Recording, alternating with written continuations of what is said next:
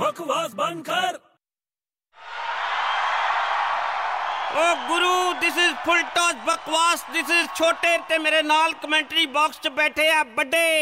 ਹੋ ਗਿਆ ਓ ਪਾਗਲ। ਗੁਰੂ ਜਿਸ ਤਰ੍ਹਾਂ ਤੁਸੀਂ ਮੇਰੀ ਗੱਲ ਝੇਲ ਨਹੀਂ ਸਕਦੇ ਉਸ ਤਰ੍ਹਾਂ ਇੰਡੀਅਨ ਪਲੇਅਰ ਬਾਉਂਸਰ ਖੇਲ ਨਹੀਂ ਸਕਦੇ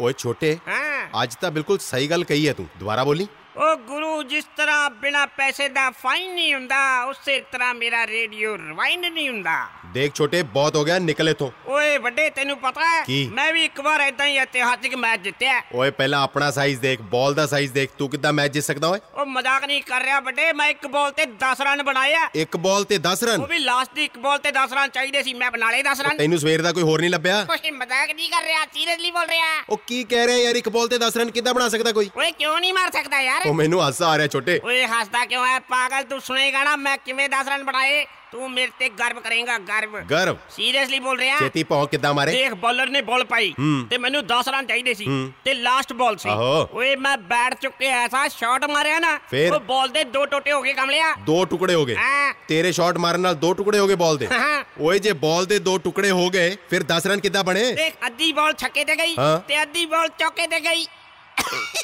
ਓਏ ਬਕਵਾਸ ਬੰਦ ਕਰ